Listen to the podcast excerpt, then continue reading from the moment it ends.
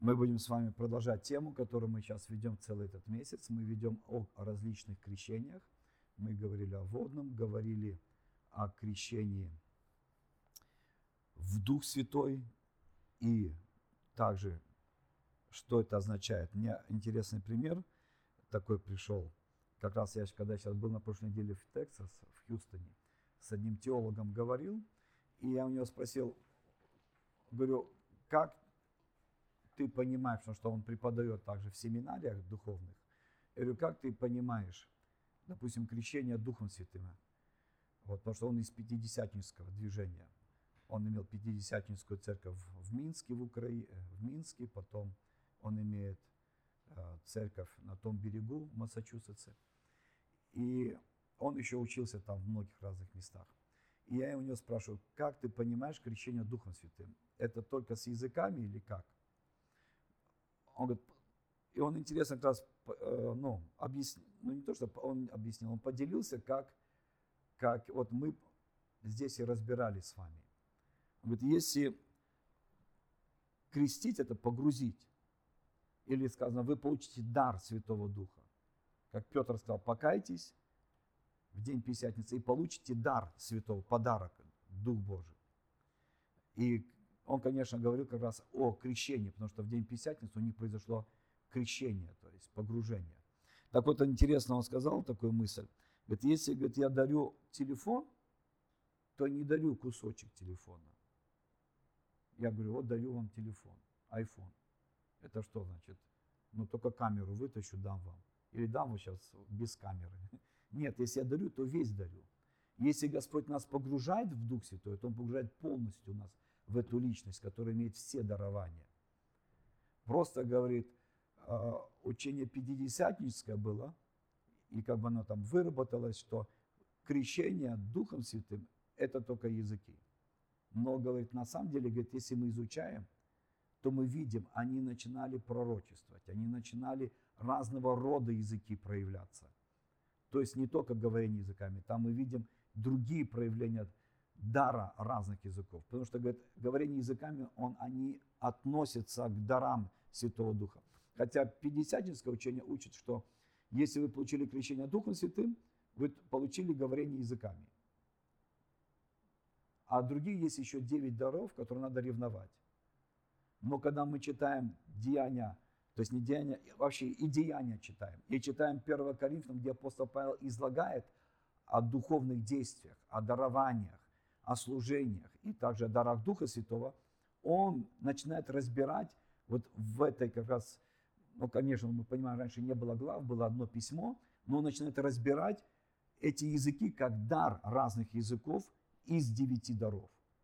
Поэтому, когда люди получают крещение Духом Святым и начинают говорить языками, это один из даров девяти на самом деле. Это не то, что какой-то отдельный молитвенный язык или, молит, или язык ангельский или язык, который мы молимся только Духом при крещении, потому что при крещении Духом Святым мы можем иметь и другие дарования. Или он может проявиться, дар разных языков, в разных ну, эпостасях, в разных свойствах или разно, разного рода. Что интересно, переводы говорят, они не говорят, что разный язык. Вот давайте мы посмотрим опять. 1 Коринфянам, пойдем туда и потом пойдем дальше уже учить, как, куда Дух Святой нас погружает. Теперь мы учим чуть-чуть, я напоминаю, куда Иисус нас погрузил. Он будет погружать вас в Дух Святой, то есть крестить Духом, погрузит вас в Дух Святой, который имеет все дарования. Это не кусочек Духа, это весь, вся личность. В эту личность Он погружает, которая имеет все духовные дарования. И эти дарования Он хочет сразу чтобы вы проявляли, чтобы они проявились. Поэтому вот как раз Коринфянам, 12 глава, мы как раз с вами говорили, что это было одно письмо, и почему он пишет о духовном, он пишет из-за того, что есть откровение о кресте.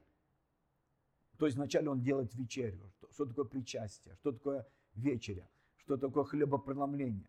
И говорит, если вы не имеете откровения, что сделал Иисус для вас – если у вас нет откровения, то вы не можете войти в духовные вещи, вы не будете их понимать.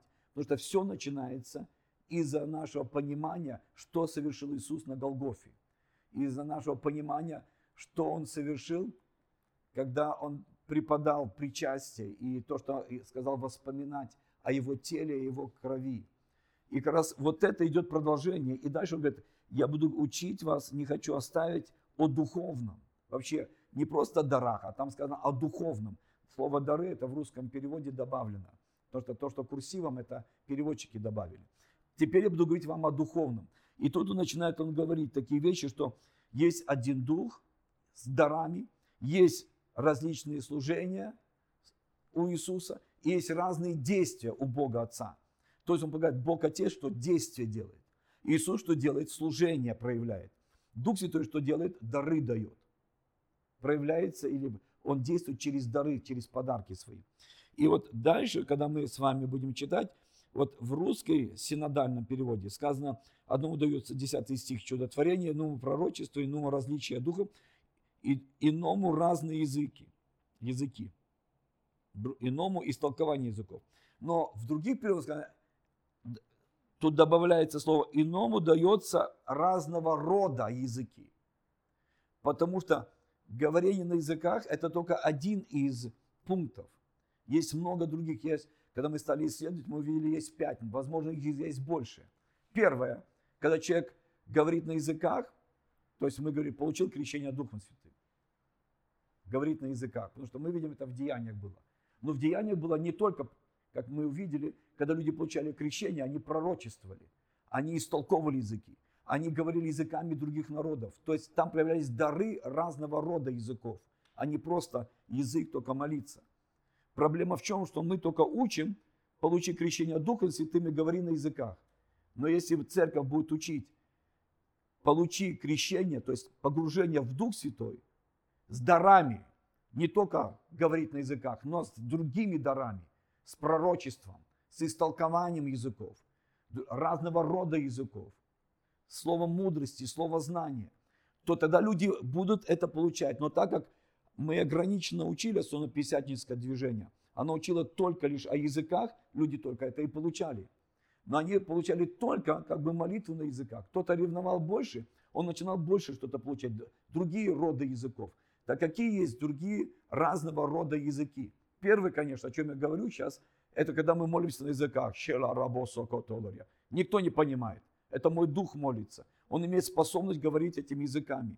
Как моя душа имеет способность говорить на родном языке, на русском, молиться Богу. Так мой дух имеет способность говорить на иных языках, которые никто не понимает. Я сам не понимаю, но Бог понимает. Это молитва моего духа, тайный код. Потому что сатана понимает э, языки народов, он может потом мешать. Когда я говорю на иных языках, сатана не понимает. И это всегда будет по воле Божьей молитва, молитва на языках, как мы говорим. Итак, это один первый род. Второе, когда мы видим в день Пятидесятницы, они что начали делать? Они говорили на языках других народов, которые не учили. Это тоже, это дар Святого Духа, э, относится к этому вот разному рода языков. Они, допустим, я начну сейчас на китайском говорить. И тут сидит кто-то, кто учил китайский. И он будет получать наставления, назидания, там, увещевания, не знаю, что-то будет получать от Бога. Это, это другой род языков иных. Следующее, когда человек говорит на языках, и он понимает, это я не молюсь, но это и для истолкования. И тогда нужно, чтобы он истолковывал, или чтобы люди истолковывали. Это уже третий род языков. Это идет язык для истолкования, чтобы церковь назидалось. Это, это как дар пророчества. Только пророчество только на родном языке, а тут можно говорить на языках и их истолковывать. Это приравнивается к пророчеству, как Павел писал в 14 главе. Что и лучше, чтобы я пришел к вам не на языках говорил, а чтобы я пророчествовал. Но если я буду говорить на языках, то лучше истолковывать, тогда это как пророчество. Поэтому это дар разных языков, рода разных языков, когда он предназначен для истолкования. Тогда нужно проявление дара истолкования. Это третье. Четвертый род разных языков, когда вдруг приходит стенание. Римлянам 8 глава сказано, что сам Дух стенает, вопит. Сказано, Иисус многими воплями, со стенаниями принес молитвы, что Бог его мог спасти. Это стенание Духа. То есть я не понимаю, но там как у вот какие-то вздохи, стоны, вопли идти. И ты понимаешь, это не я молюсь, это Дух Святой, какие-то стоны, это другой. И еще четвертый, пятый, который мы изучили, пятый, который есть еще разного рода языки. Можно говорить на языках, говорить на языках. И люди, люди, которые, ну, вдруг понимают, о чем ты говоришь. Ты их не истолковываешь языки, а просто говоришь на языках, а люди понимают то, что ты говоришь. Это может быть и в нашей молитве. Мы молимся на языках, и вдруг какой-то момент включается, что я понимаю, о чем сейчас мой дух молится. То есть я понимаю какие-то местописания, или какая-то просьба, или какое-то ходатайство. Есть интересный пример, который мне сказал как раз этот брат из Беларуси. Он говорит, во время войны, когда были немцы, оккупация фашистами Беларуси, в одной деревне Пятидесятницкой, там была Пятидесятницкая церковь на дому, фашисты зашли, они молились, и молились на языках. И те в ужасе поубегали. Это не был немецкий язык. Потом они, конечно, начали говорить с переводчиком и так далее. Говорит, как вы знаете, что вы нам говорили? Они, они говорят, а вы на каком языке говорили? На немецком? Нет, это не был немецкий язык. Это были иные языки, но они слышали и в уме понимали, что, о чем они молятся. Это тоже разного рода язык. Он тоже так проявляется. Поэтому нельзя взять говорение на языках, только вот так вот совместить и сказать, на самом деле, как я сказал, в других переводах написано разного рода языки. Поэтому они по-разному проявляются. И в день Пятидесятницы мы видим, они говорили на языках, которые люди знали, а они их не знали, эти языки. Дальше. Они молились на языке, который никто не знает и сами не знают. Дальше истолковывали. Дальше кто-то молился, стенал, плакал. То есть Дух Святой по-разному проявляет этот дар. Если говорить вот об этом чисто даре разных языков. Понятно, хорошо. Об этом мы немного говорили, и мы немного так быстренько пробежали, что есть три группы. Дары силы, которые входят дар веры, дары исцеления, дары исцеления во множественном числе, потому что много болезней, сколько есть болезней, столько есть и дара исцеления от какой-то болезни. Поэтому можно ревновать. И о чем я говорю, что, что сейчас очень важно церкви начать ревновать. Это, это не пророчествовать. Пророчествовать легко. У нас просто нет времени учить, как пророчествовать, но это легко пророчествовать. То же самое, как говорить на языках легко. И пророчествовать легко. И Павел сказал, я хочу, чтобы вы все пророчествовали. То есть дар пророчества каждый из вас может просить и получать вот так вот. Изи, очень просто. Потому что это по Писанию. Он говорит, я хочу, чтобы вы все пророчествовали. Значит, это, это воля Божья. Бог хочет, чтобы каждый из вас. А пророчество это, это не говорить какие-то там тайны. Это говорит наставление, то есть назидание, утешение людям. Как я говорю, это и в песне, это может и в стихотворении. Вдруг ты говоришь, а потом пошли новая музыка, которую даже ты не сочиняешь. Или вдруг новая песня, которую ты тоже не сочиняешь. Или проповедник проповедует, и вдруг он начинает говорить, который он не готовил совсем мысли. Или ты свидетельствуешь человеку на улице или где-то. И вдруг ты начинаешь говорить вещи, которые его вдохновляют, утешают. И ты понимаешь, о, это не я, а тот говорит, ой, как меня затронуло. Это пророческий дух, это дар пророчества. Для назидания, увещевания, утешения. Он работает. Итак, это, но что интересно, поймите, дары, они, дары Духа Святого, так как это Дух Святой, они как цепочка идут. Это один переплетается с другим. Просто говорю, раньше, так как было много учения только о языках, люди только на языках говорили. Просто в молитве на языках говорили и все.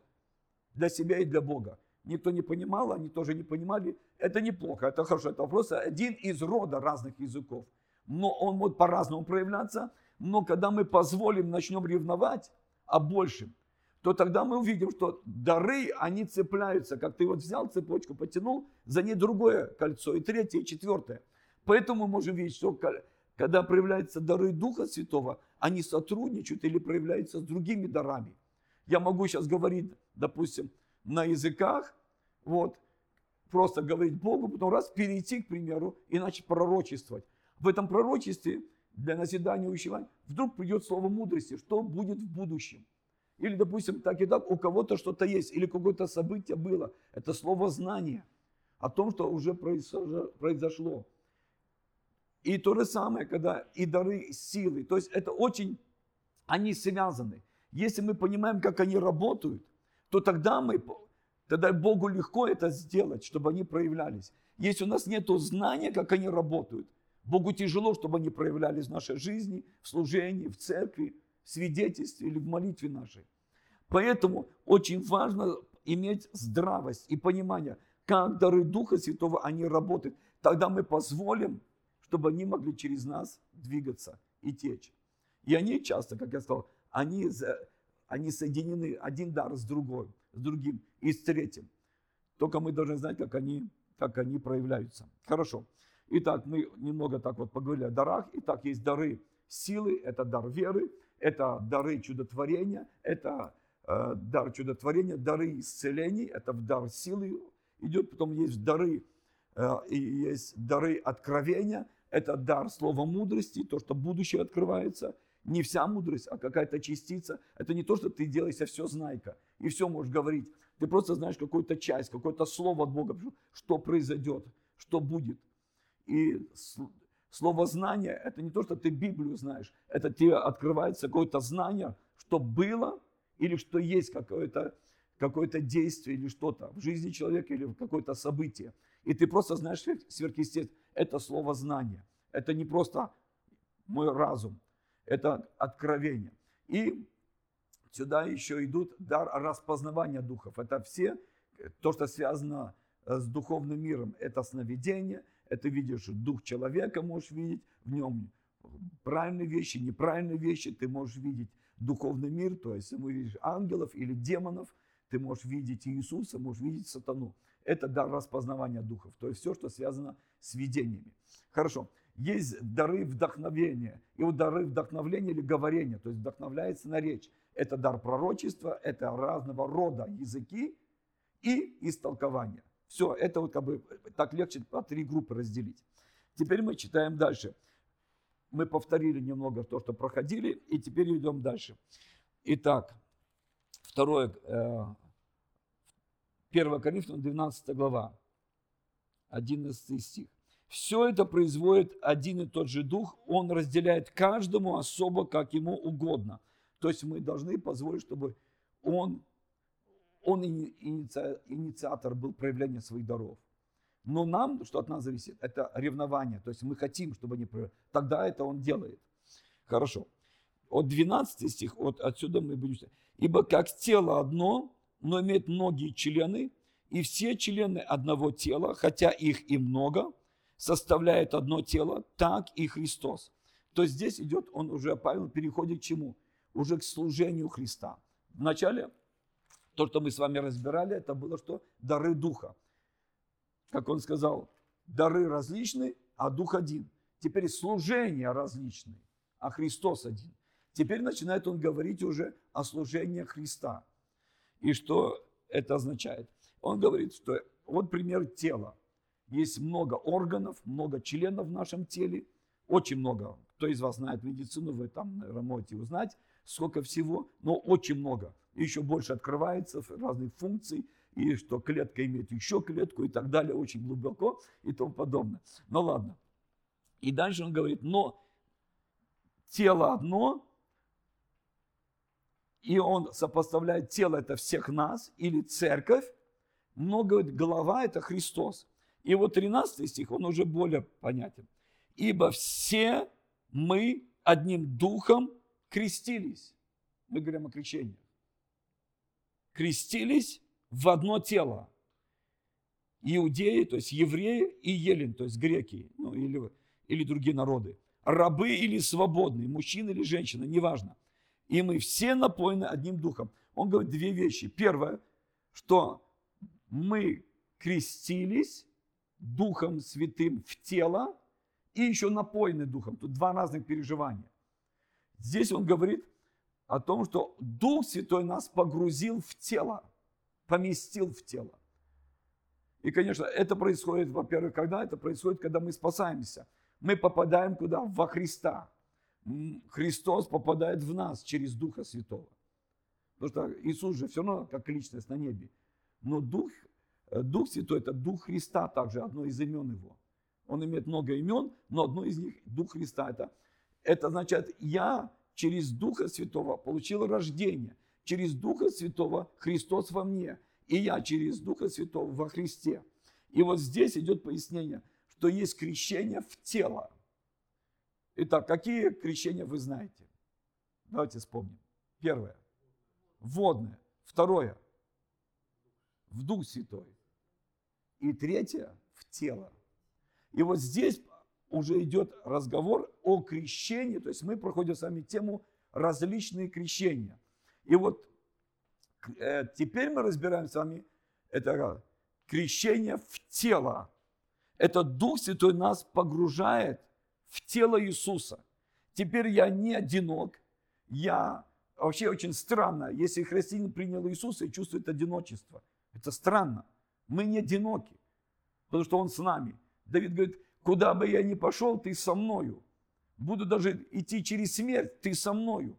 Буду я в преисподней, даже если спущусь видеть ад, ты покажешь. Все равно ты со мною, потому что я в тебе, ты во мне, мы соединены. То есть у нас ушло одиночество, у нас есть, что внутри у нас есть Господь. И мы должны это, конечно, знать. Итак, хорошо. Дух Святой здесь сказано, Он погрузил, а дальше написано, мы напоены. Напоены это значит, мы исполнены. Я, допустим, вот взял воду, взял один глоток. Где вода? Во мне. Она есть.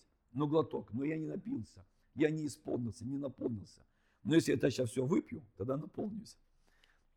Так вот, мы, когда приняли спасение, Духа Святого имеем. Любой человек, который принял спасение, он имеет Духа Святого. Будь он православный, католик, протестант, неважно какой там конфессии, деноминации. Если он принял Иисуса, то есть верит, что Иисус умер за его грехи, и он его Господь, все, он имеет Духа Христа, он имеет спасение. И в этот момент Дух Святой погружает его в тело Иисуса. Следующее тут о чем говорится – есть наполнение Духом Святым, и мы напоены Духом Святым. Вот почему Иисус сказал, кто жаждет, уже тем, кто в Него уверовал. Говорит, тем, кто в Него веровал, Он сказал, идите ко мне, и тогда из вас польется реки воды живой. И Он говорил это о Духе Святом. Это Он говорил о наполнении, о крещении, о погружении в Дух Святой, которое Иисус производит. Так вот теперь смотрите. Иисус нас погружает в Дух Святой который имеет различные дары. Мы об этом уже говорили. Но что делает Дух Святой? Он погружает нас в Иисуса, в Его тело. И мы находимся в Нем, в Иисусе Христе. Вот почему самое большое откровение, которое на самом деле в Новом Завете есть, это, которое принес апостол Павел. Конечно, нельзя сказать, что только он. И Петр, конечно, классно писал послание. И, но больше всего послание кого? апостола Павла. И что он там больше всего пишет? Чтобы мы познали, кто мы в нем. Кто я теперь в нем нахожусь. Кто я теперь есть. И кто он есть для меня. Поэтому во всех, во всех местах, то есть если пройти все послания Павла, там идет везде эта речь. Мне открыта тайна, он пишет. Мне открыта тайна, которая была спрятана. Это кто Христос в нас кто мы в Иисусе Христе. Так вот, Дух Святой при нашем покаянии, Он поместил нас в Иисуса Христа. Я нахожусь в Нем. И дальше Он начинает писать, что в Иисусе Христе, в Его теле, есть разные органы служения. И ты должен знать, какой ты орган, какой ты член тела, какая твоя функция. Ты должен узнать это. И дальше начинает об этом уже писать. То есть теперь он уже пишет о служении о служении Христа. То есть Христос один, а различные служения. И дальше начинает писать такие вещи. 14 стих. Тело не из одного члена, но из многих членов. Если нога скажет, я не принадлежу телу, 15 стих, потому что это 12 глава 1 Коринфянам мы читаем. 15 стих. Если нога скажет, я не принадлежу к телу, потому что я не рука, то неужели она потому не принадлежит к телу? Если ухо скажет, я не принадлежу к телу, потому что я не глаз, то неужели оно потому не принадлежит к телу? Если все тело глаз, то где слух? Если все тело слух, а где обаяние, другие?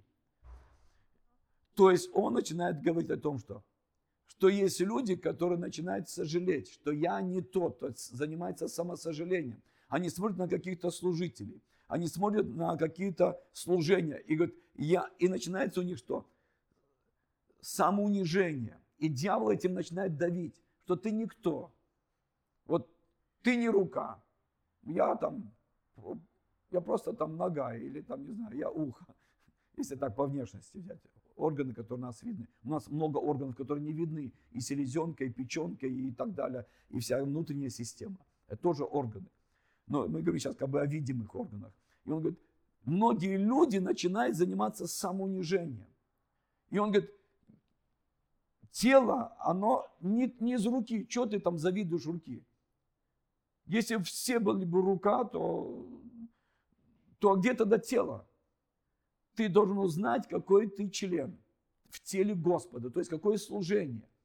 И радоваться ему, не просто сожалеть, что, о, я хотел бы быть евангелистом, а я молитвенник. О, я хотел бы быть, я хотел бы быть пастором, а я вот, а я евангелист. Не надо, не надо завидовать другим, не, унижая свое служение. Потому что ты должен знать, что твое служение важно, потому что Дух Святой тебя поместил в тело Иисуса Христа, в то место, в котором ты должен быть. И Бог знает, в каком месте ты должен быть в Его теле. Поэтому первое, что делает, Он разбивает самоосуждение и самомучение у людей, у христиан. Что ты не должен мучиться своим служением, завидуя другим служениям. Следующее, он начинает а, пояснять, пояснять, что важно для того, чтобы вообще служение, духовные действия были, важно единство всех органов, всех, всех суставов.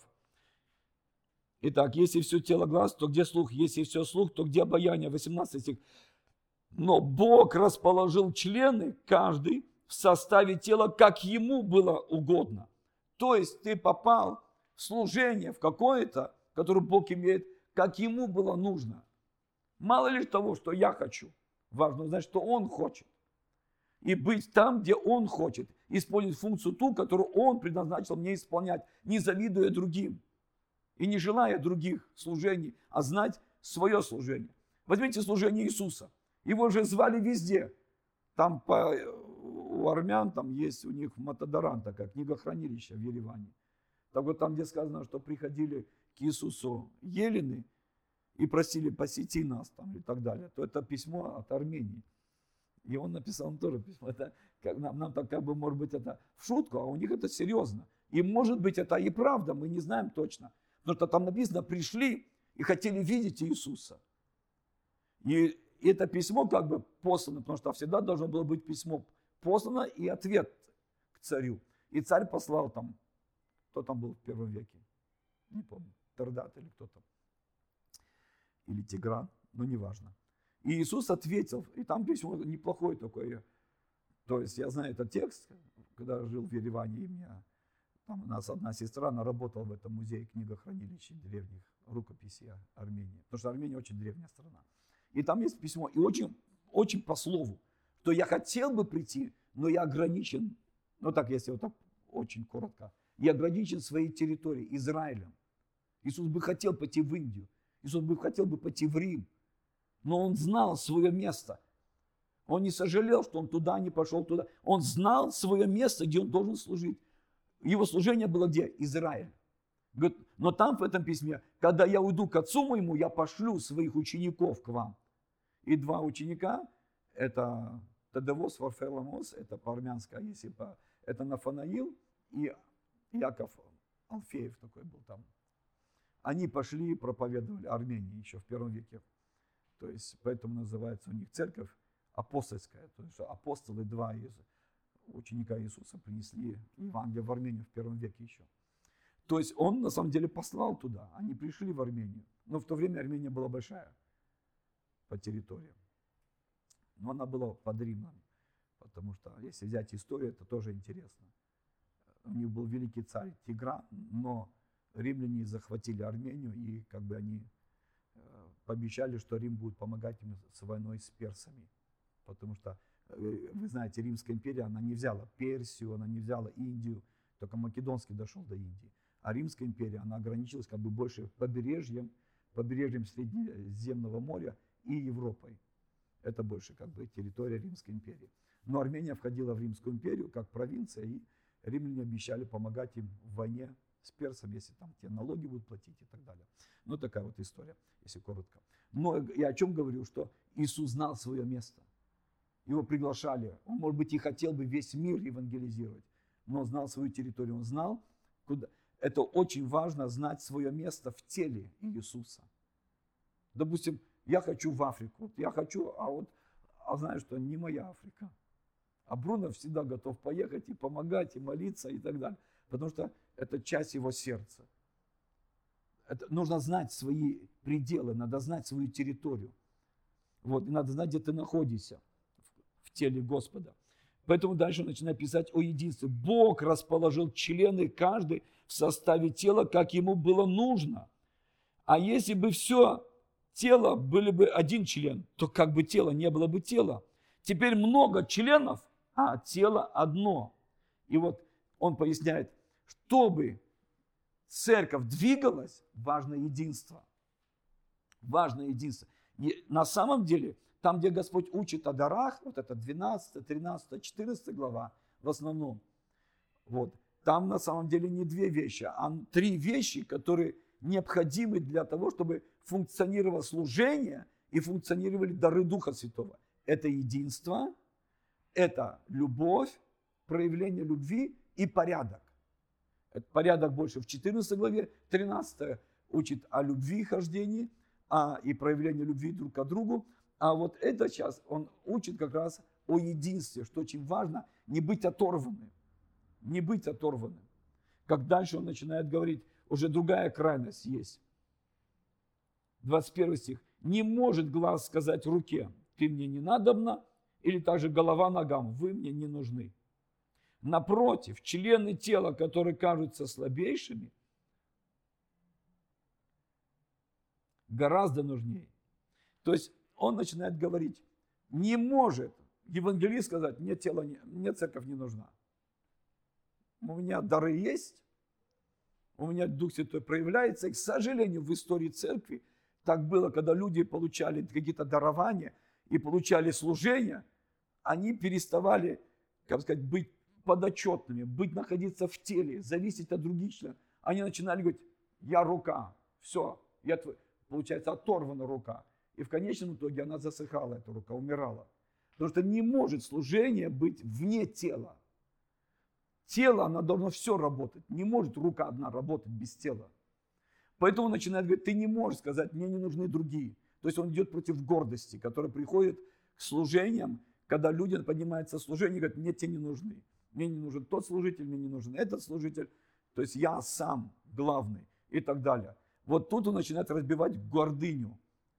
И поэтому показывает, и я, как сказал, я могу рассказать много служений в истории христианства, где люди отделялись от церкви, и они были только лишь как бы, вот, мое служение и все, мое министри.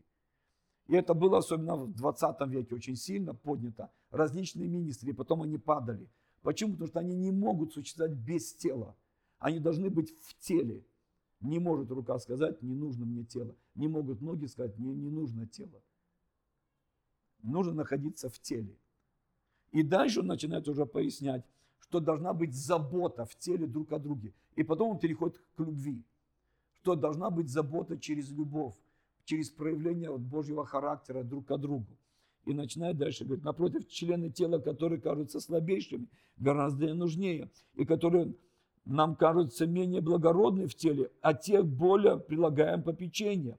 И неблагообразные наши более благовидно покрываются, а благообразные наши не имеют в том нужды.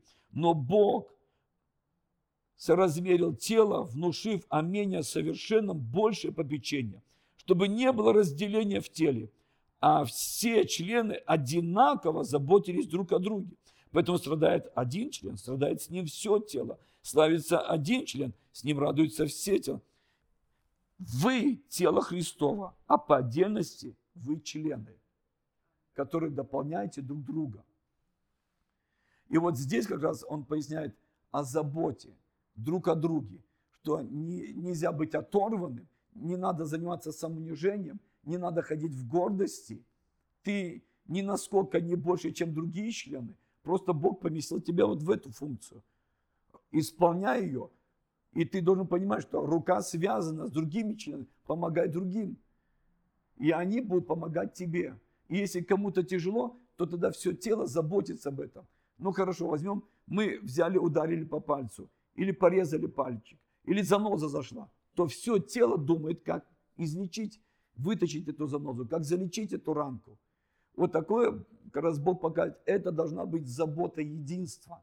Вы собраны в единство. Невозможно служить в дарах служения, которые Иисус дает уже, куда Дух Святой поместил нас. И невозможно будет дарам Духа Святого действовать, если не будет единства. Это очень важно.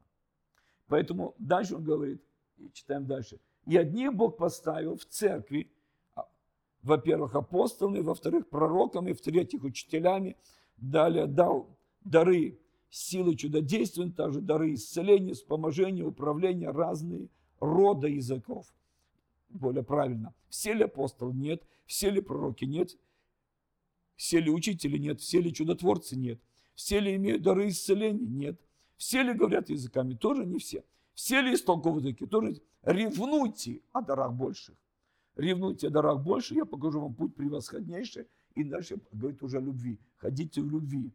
Если я буду там языки иметь, будет проявляться, а любовь не будет проявляться, то это все не будет оцениваться. И дальше уже 13 объясняет уже, что важно дальше, это проявление любви в служении друг к другу. Это важно. И вот как раз вот здесь он говорит, что мы все разные, как разные органы, как разные члены в теле, так мы все разные. Но мы собраны им, как Духом Святым погружены в правильное место, чтобы там проявился наш дар служения, который дает уже Иисус. И вот я заканчиваю, о, я заканчиваю, конечно. И вот я помню из своей жизни, когда я читал, будучи молодым совсем, покаялся, там, может быть, первый год – или второй год после покаяния, я прочитал вот именно это место. Вы тело Христова, а по отдельности члены. И у меня поднялся вопрос. О, вдруг я ясно понял, я какой-то член в теле Господа. Какой я член в теле Господа? Какая моя функция? Что я должен делать? И отсюда мне пришел поиск, желание узнать.